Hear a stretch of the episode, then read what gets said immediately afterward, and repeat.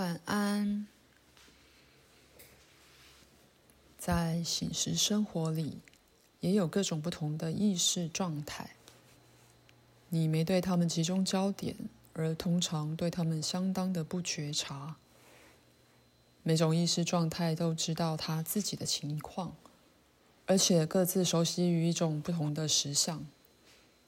你目前有一种曾经集中于一点的意识，因为你把这些意识的其他阶段关在你的经验之外，但你全部本体的其他部分非常亲密的摄入那些阶段里。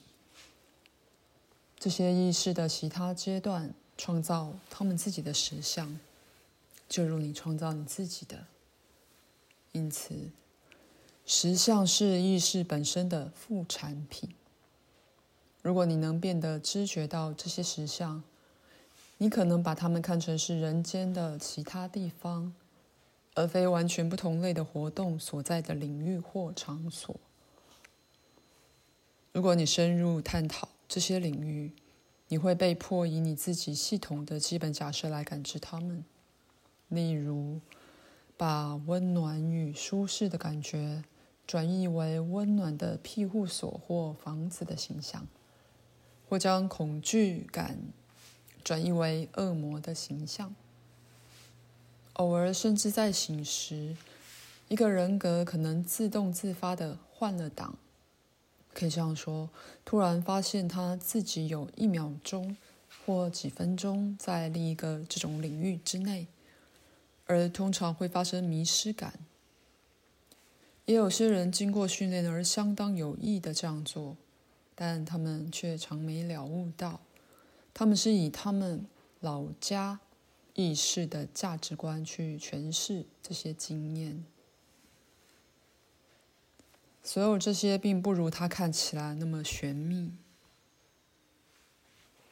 几乎每个人都有意识上的古怪经验，而直觉的知道他们更大的经验是不受限于物质实相范围内的。大半的梦是向你从一个你大部分已遗忘了的旅程带回来有生命的风景明信片。你的意识已经再次的定位于物质实相了。而那个梦是个把更深的经历转喻为可认识形式的企图。梦中形象也是极度密码式的，是潜藏在梦底下的事件的信号。这件事基本上是无法破解的。说法者帮助你构成梦，他们的确可算是一种多次元的艺术产品。存在于不止一个实相的梦，其效果切开了意识的各个不同阶段。以你们的话来说，那些阶段对生者和死者都是真的，而在其中，生者和死者都能参与。为此之故，灵感与启示才会如此常是梦的一部分。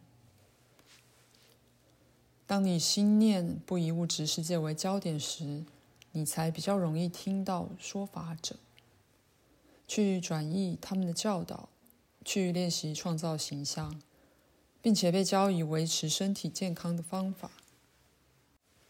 在睡眠之最隐秘、最被保护的区域里，在实相许多层面之间的明显障碍消失了，比如说。你觉知到了一些可能的实相，于是你选择你想在你的系统里实现哪一项可能行动。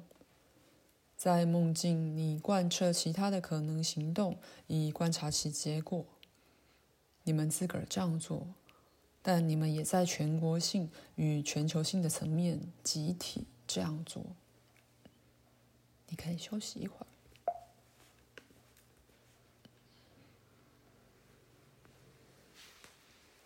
意识在不同的层面或阶段感知到不同类的事件。为了要感知一些这种事件，你只需学会把你注意力的焦点从一个层面转换到另一个层面，伴随着这些意识的不同阶段，有维系的化学与电磁的改变。而在肉体本身，也有在荷尔蒙制造与松果腺活动上的实质改变。通常，你由清醒状态滑入睡眠，全然不觉你经过的各种意识的不同状况，但其间是有几种阶段的。当然，首先带着不同程度的自发性意识向内转离开物质。离开了当时的忧虑与关注，然后在醒与睡之间有一个未分割的层面，在那儿，你变做一个被动却开放的收受者。这时，你很容易收到心电感应与千里眼式的信息。你的意识可能仿佛在漂浮，有各种不同的身体感受，有时是胀大。有时是下坠，两种感觉都是某些片刻的特征。在那些片刻，你几乎抓到你自己了，几乎对这未分化的地区有点觉知了。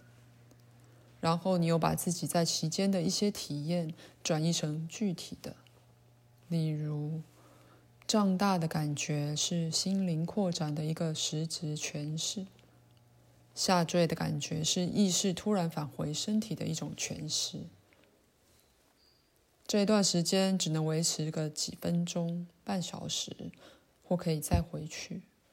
它是意识的一个缓冲的、有支持作用的与扩展的阶段。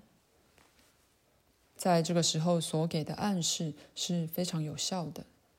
在这一段之后，可能发生一个做假梦的。活跃状态，在假梦里，心智本身忙着处理那些经过前两个阶段仍紧抓不放的世间关注。如果这些梦过于剧烈，这个人可能会醒过来。这是一个鲜活、热烈却长很短的阶段。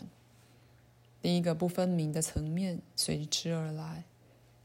当意识更坚定地对准其他层次的通讯，这次很明显的会有声音、谈话或形象出现。也许这好几种现象在争取这个人的注意。在这一刻，身体相当的安静，而这人会跟着这种内在刺激之一进入意识的更深层面，而把他接到的讯息形成一些潜梦。在这段时间中，有某一刻，他会进入一个深深的被保护的睡眠区域，在那儿，他是处于到其他层面的实相或可能性的门槛处。在这一点，他的经验将超出你们所知的时间范畴。虽然只有几分钟过去，他却经历了好几年。然后他会回向人间，到一个你们科学家称为。REM 睡眠的地带，译注 REM 即 Rapid Eye Movement，指眼球快速转动、大做其梦的阶段。他用所获得的知识，在那创造出人事取向的梦，然后这周期会再重复下去。可是，即使在你醒时，也几乎有同样的波动和阶段发生。虽然你对他们甚至更不知不觉，因为那时自我性的自己十分有意的去遮盖住这些其他经验的区域。可是，在清醒的知觉之下，也有精确的阶段在，并有同样化学的。电磁的与荷尔蒙的波动，你根本没察觉你的意识在做什么，你自己连追踪它五分钟也做不到。只有那些有足够决心去花费所需的时间与功夫，履历过他们自己主观领域的人，才能感觉到意识的次元之广。直觉上，每个人却都知道，他有一部分经验总是逃过了自己。当你突然想不起一个你应当知道的名字，在本质上，你有同一种感觉。在潜意识上，你是永远觉察的。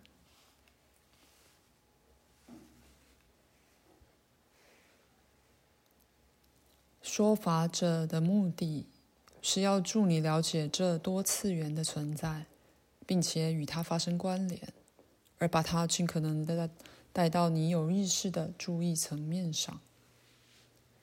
只有靠学着去感觉。感受或直觉地感知你自己经验的深度，你才能对一切万有的本质略见一斑。当你更为觉察意识如何在日常生活中运作时，你便能学会观察它，看它如何运作于这些其他较不熟悉的区域。可能的实相对你只是可能的，因为你对它们无所知觉。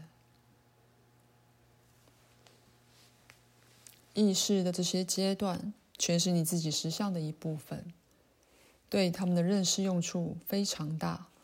你可以学习换挡，由你自己的经验展开，而从清楚得多的角度去检查它。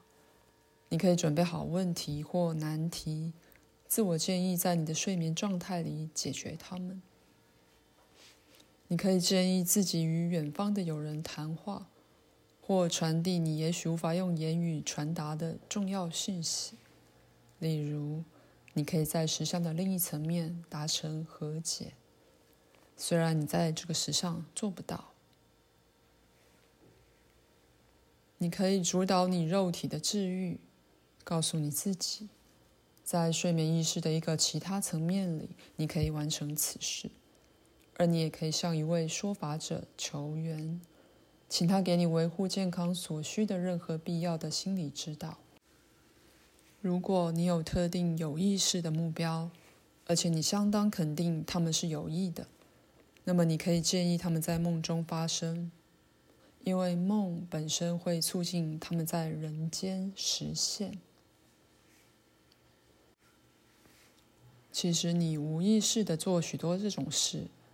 可以说，你常回溯到过往，而重新经历一件特定的事件，以使它有个不同的结局，或说出你希望你曾说的话。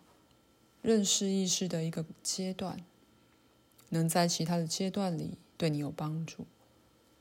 在轻度的出神状态里，如果你问，就会得到梦中象征的意义，然后你可以用这些象征做适合你个人的自我提示。好比，如果你发现在一个梦里，喷泉代表恢复活力，那么当你疲乏或低潮时，想想喷泉。当然，在另一个层实相层面，你将会创造出一个喷泉。在睡眠最被保护的区域里，你正在处理纯感性或知性的经验，与文字或形象都分离了。如我说过的，这些经验后来被转译为梦，必须回到意识里较熟悉实质资料的区域，在此发生了一个伟大创造性的合成，与一个伟大创造性的多样化，在其中造出的任何一个梦中形象，对自己的各个不同层面皆有意义，在某一层面。代表你曾实践过的一个真理，而在另一层面，代表这个真理当它更特定的应用到各种不同的经验或问题时，因此会有一个蜕变，一个象征转成了许多象征，而意识心可能只感知到形形色色的梦影纷纷。因为内在的组织与统一是局部的，隐蔽于意识的其他区域内，而好推理的心智无从追随过去。可是无意识和潜意识的区域对这资料比自我要觉察的多得多。因一般而言，自我只收到梦中资料的微量残渣，因此说法者。可以历史人物、先知、所信赖的老友或任何能给这个人深刻印象的扮相出现。不过，在那个原始的经验里，说法者的真正性质是显而易见的。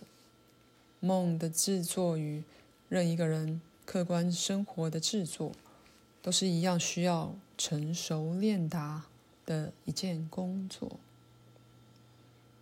口述到此结束。本章虽然还没完，也差不多快结束了。别担心前八章的命题，我们会开始着手的。我们将结束此节，或如果你想问问题也可以。下一节，晚安，我们继续口述。你也可由清醒状态的直接经验来检查意识的这些不同阶段及心灵活动的波动。在下一章，我们将让你对自己实相这些永远活跃的部分变得更有所觉。此章完毕。